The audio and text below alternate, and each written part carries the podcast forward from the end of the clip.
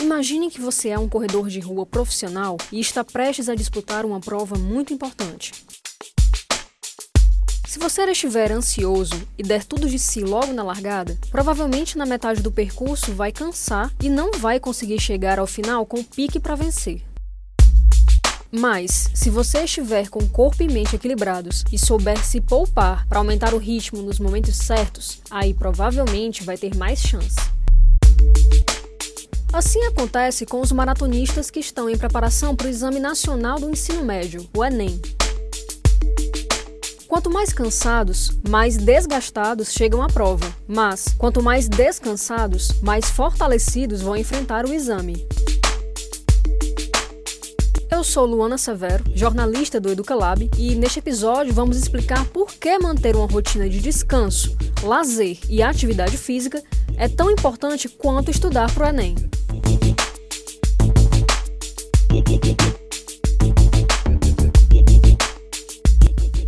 Esse podcast é realizado pelo Sistema Verdes Mares, com o apoio do Governo do Estado do Ceará e da Universidade de Fortaleza.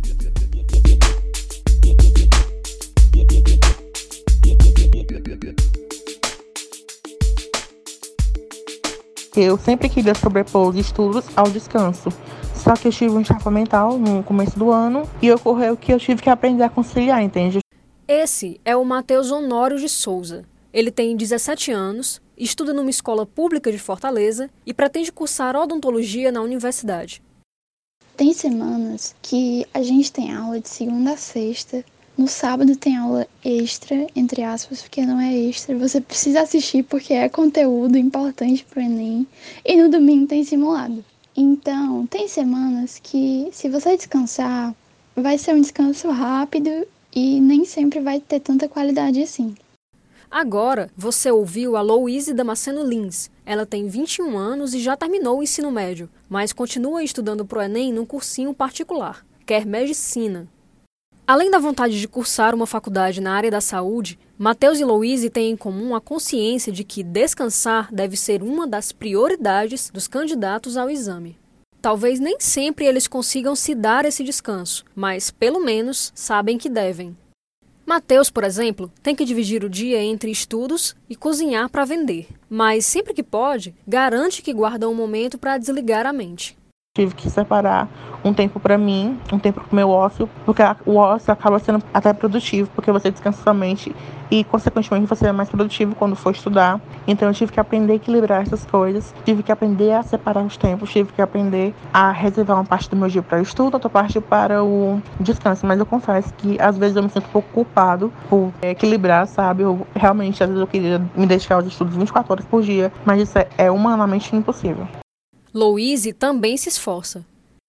Quando sobra um final de semana, ou pelo menos um dos dois dias do final de semana livres, eu tento ficar ao máximo parada, descansando e, sei lá, assistindo uma série, jogando no computador, alguma coisa do tipo, e tento não passar nem perto dos livros. Essa é a minha forma de descansar, porque tem gente que gosta de estudar no final de semana quando tá livre, mas eu vejo isso como uma sobrecarga da, semana, da semana que já foi muito carregada de matéria e tal, então eu preciso fazer esse detox mental.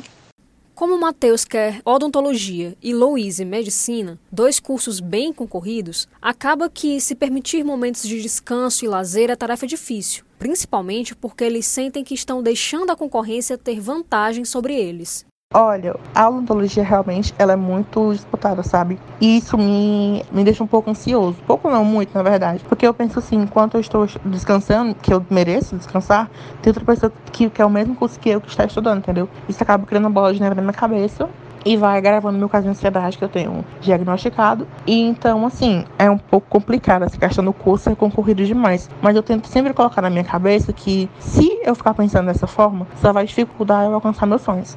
Com certeza, o fato de eu querer medicina muda muito a minha perspectiva sobre descanso e tempo livre. É um curso concorrido, então você tem aquela obrigação a mais de estudar o máximo possível. E isso atrapalha o tempo livre que você tem, porque você não se sente ok às vezes para descansar. Você não se dá a liberdade de descansar no seu tempo livre porque a, a rotina já é tão corrida, a gente já tem tantas aulas o dia inteiro, quase todos os dias, que falta aquele tempo pra gente parar e estudar sozinha, assim, só você e o livro, sabe?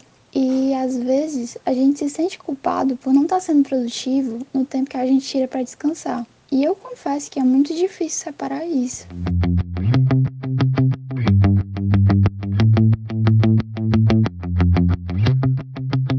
Você ouviu Mateus e Louise revelarem que sentem culpa por descansar. Mateus disse, inclusive, que essa culpa deixa ele mais ansioso. Segundo a psicóloga e psicopedagoga Eveline Câmara, a expectativa gerada sobre a prova e o medo da concorrência podem, de fato, agravar quadros de ansiedade. Por isso, é preciso entender que buscar o equilíbrio não é luxo, e sim necessidade. O descanso e o bem-estar, eles precisam estar inseridos em todas as atividades da vida. Até porque, é, na nossa sociedade, existem inclusive marcos sociais né, na nossa rotina, que de, demarcam isso, que escrevem isso no nosso real. Por exemplo, o final de semana é isso, representa isso, o feriado representa isso. Eles representam quebras é, nessa rotina, porque senão seria uma rotina ininterrupta né, de estudos, de trabalho. Então é muito importante que a pessoa ela entenda como é o funcionamento dela e dentro dessa rotina esteja inserido sim momentos de lazer, momentos de descanso, momentos de autocuidado, é, preservar o seu bem-estar também deve ser uma prioridade. E como essa priorização pode ser feita sem prejudicar os estudos? Como chegar ao tal equilíbrio? A partir do conhecimento dessa pessoa de como é o rendimento dela também, né, em relação a esses estudos. Tem pessoas que rendem muito estudando muitas horas ininterruptas, tem pessoas que rendem mais estudando em determinado período do dia, né? Não dá para a gente ter uma fórmula que que se adeque a todas as pessoas. Tem que estudar tantas horas, tem que dormir tantas horas, tem que ter tantas horas de descanso, vai depender muito de cada pessoa e do funcionamento dela, mas é muito importante que dentro dessa rotina isso esteja inserido, até para que a pessoa consiga ter uma maior maior aproveitamento dessas horas de estudo, né? Quando existe o momento do lazer, quando existe o momento do descanso, o cérebro está funcionando de uma maneira diferente e quando ele volta para essa questão do estudo é como se fosse um novo desafio para ele, né? Então isso potencializa inclusive as atividades cerebrais.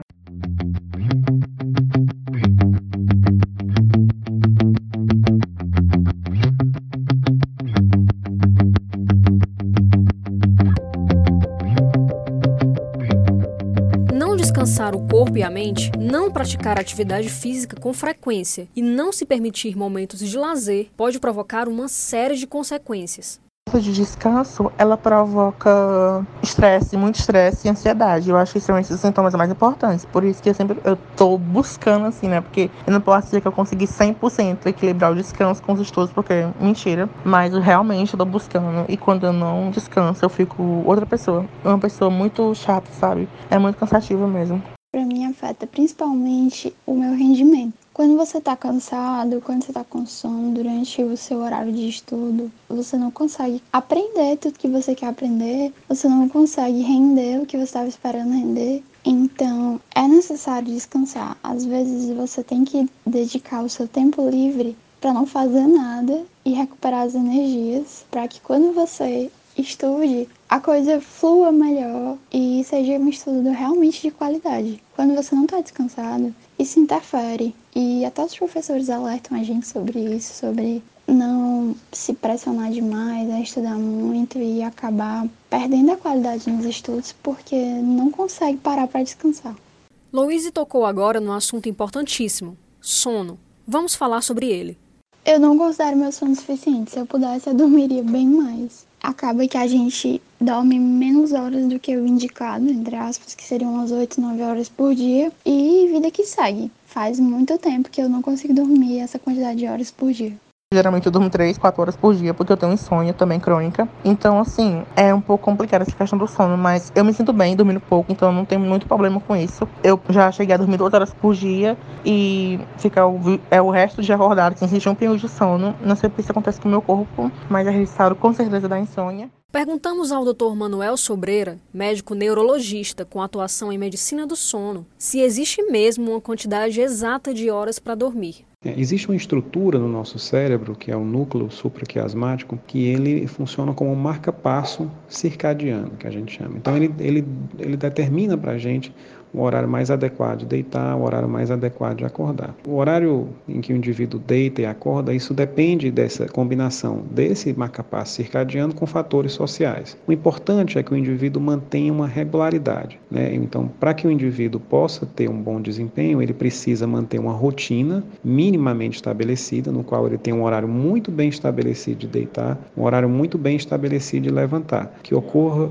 de maneira regular e que não ocasione uma redução redução da necessidade de sono individual para aquela pessoa. Né? É importante lembrar que a necessidade de sono ela é individual. Na média populacional, as pessoas têm uma necessidade média em torno de 7 horas e meia a 8. Tem algumas pessoas que têm uma necessidade um pouco menor, algumas pessoas que têm uma necessidade um pouco maior, mas essa necessidade individual de sono ela é geneticamente herdada, não há como modificar. E não se deve criar comparações do tipo fulano dorme 5 horas e fica bem, já eu preciso, por exemplo, de 10 horas de sono, 6 horas, 8 horas, etc. Esse tipo de comparação não cabe, uma vez que cada um tem a sua programação genética. Sendo assim, as dicas do especialista são, anota aí, Primeiro, estabelecer uma rotina e dessa rotina colocar o sono, né? colocar um horário bem estabelecido de deitar, dormir, um horário bem estabelecido de levantar, preservando a sua necessidade individual de sono. Não retire esse, esse tempo que você tem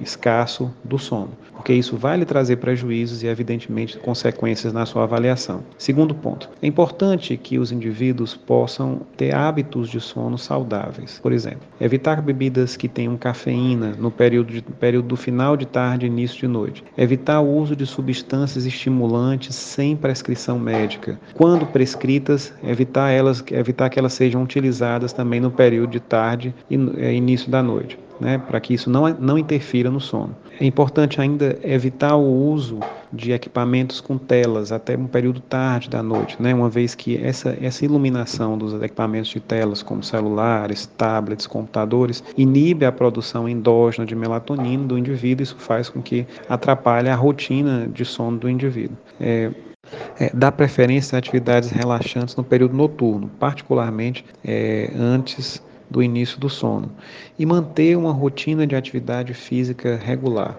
Antes da pandemia, eu fazia academia e eu sentia que o meu corpo funcionava bem melhor em relação ao estresse e ao cansaço e tal. Hoje em dia eu não consigo praticar alguma atividade física com tanta frequência quanto antes. Fica uma coisa tipo duas ou três vezes estourando na semana. E com certeza ela é menos intensa do que o que eu fazia na academia, que era quase diariamente, inclusive, né? Eu pratico academia. Eu entrei nesse, nesse mês passado, na verdade, mas no começo eu não praticava, mas eu percebi que a academia é muito importante, porque ajuda na saúde mental, ajuda na questão da ansiedade da prova e ajuda no condicionamento físico, porque querendo ou não, você tem que ter um certo condicionamento físico para aguentar tantas horas, tantas questões no dia da prova do Enem.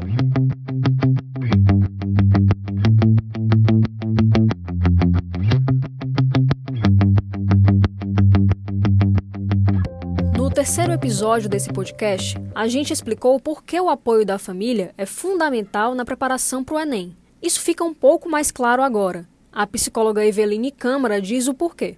Estar submetido, estar envolvido num processo de estudo em relação a uma, a uma prova como o Enem, é, traz um medo, pode trazer né, um medo, uma insegurança. É, e nesses momentos é muito importante contar com uma rede de apoio e a família e os amigos podem funcionar como essa rede. É, é, muito importante que essas pessoas elas tenham discursos positivos em relação a esse candidato, a essa candidata.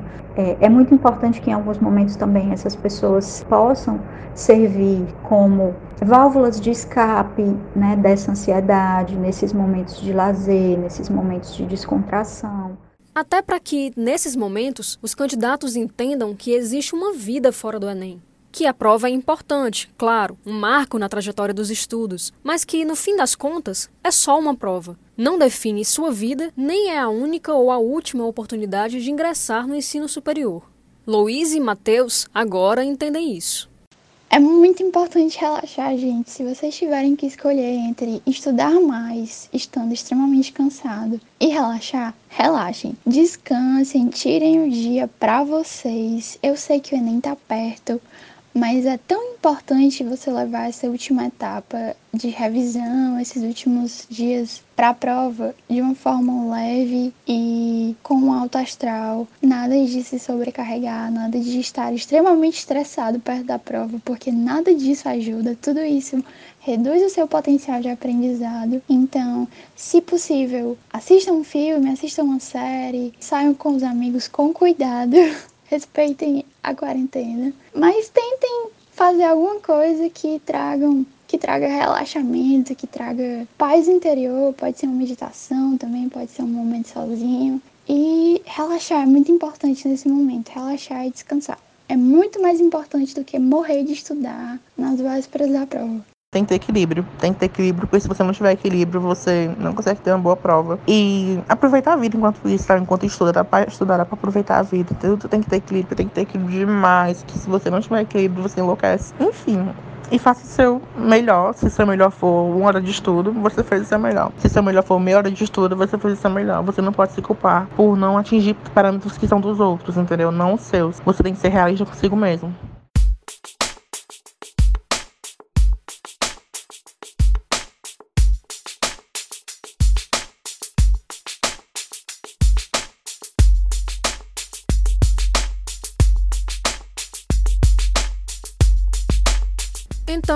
É isso. Você ouviu de especialistas e dos próprios candidatos ao Enem que dá para relaxar, dá para descansar e até mesmo para se divertir enquanto estuda para o exame. As provas tradicionais vão ser aplicadas nos dias 17 e 24 de janeiro de 2021 e as provas digitais nos dias 31 de janeiro e 7 de fevereiro também de 2021. Até lá, se alimente bem, durma bem, estude bem e viva bem. Nos próximos episódios deste podcast, vamos contar outras histórias que costuram a preparação para o Enem em tempos de Covid-19. A gente sabe que isso não cai no Enem, mas a gente precisa falar sobre.